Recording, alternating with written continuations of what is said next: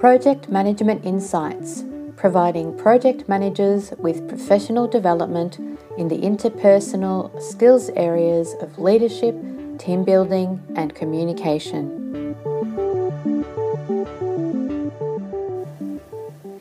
Hi, today I want to talk to you about monitoring risks. Is this something that you do regularly during the life of your project, or is it something that you set aside and don't really pay attention to? What I've noticed in working with many project managers is that the risks sit on the back burner. They're not something that they pay a lot of attention to during the life of the project. And I'm going to say that this is then a problem because for me, a risk is nothing more than something that is likely to happen. Here we're talking about the sorts of things that are going to disrupt the project and make it impossible or not possible for it to be delivered. And they can be small things or big things. And the, the best thing, I guess, that we can do in the space of managing a project is to be aware of as many of these possibilities, the things that are possible, and have an awareness of them and the fact that they might become possible and then have a plan in place so that if they do eventuate, then we're ready for them. Or having a plan in place so that we minimize the possibility of them occurring. Risk to me sounds like it's it's a word that's taken as if it's drama, something we need to be concerned about, something that's big. And yet when we really sit back and look at what a risk actually is, as I said, it's really no more than something that's likely to occur that's going to cause a problem or, or a disruption or make it impossible for me to deliver my project. And if you're then comfortable with that, what you will find is it will be easier to be able to collect risks or to become aware of risks and to then feel comfortable adding them to a register.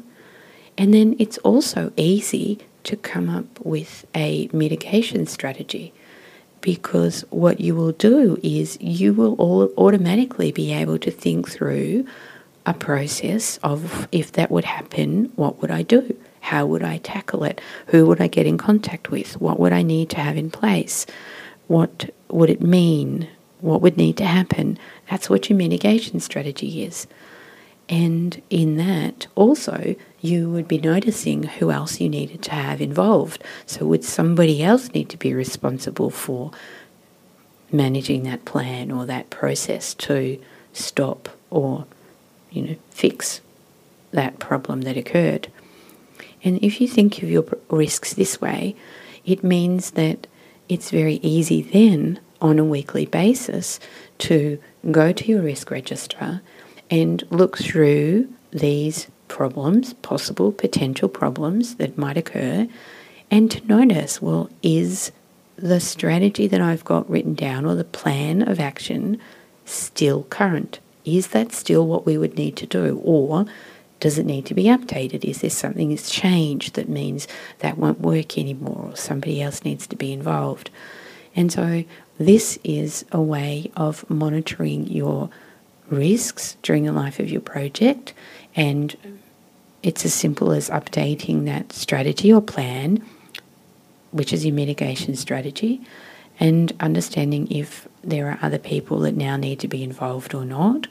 As I said, it makes it a lot simpler if you don't think of them as a problem that, that's too big to tackle or as something, you know, make them bigger than they actually need to be go back to basics with it. You know, what are some of the simple things that could happen that would derail my project? and start there and then broaden it out um, or make it smaller. For me, the more risks I have on my risk register, the more prepared I am for anything to happen. And that's a good thing because it means then that my project, no matter what happens, will be delivered. And there are oftentimes things that over time during the life of your project being completed will then become not a, a, possibility of being a problem anymore. They will go away and therefore you shut them down. And a lot of those can happen straight away when you really sit in that space of if it was to happen, you know, would it be a problem and how would I deal with it? Well, you might automatically shut the risk down because it's it's too sim- it's simple and and it's a, there's an easy way of dealing with it. And so the, the the level of risk the level of possibility decreases to the extent that it's not considered a risk anymore. And so that's that's a you know a really good way of looking at it. So don't be afraid of your risks. See them as potential problems or potential things that could occur that would cause a problem to the delivery of your project and if you have this mindset, then risks, your risks will be easy to find, easy to put a strategy in place to manage, and easy to manage during the life of your project. And for everyone's sake, there's real value in monitoring them during the life of your project. Till next time. Thank you for listening to this Project Management Insights podcast. Be sure to visit projectmanagementinsight.com and sign up for our monthly newsletter or to receive updates on upcoming training.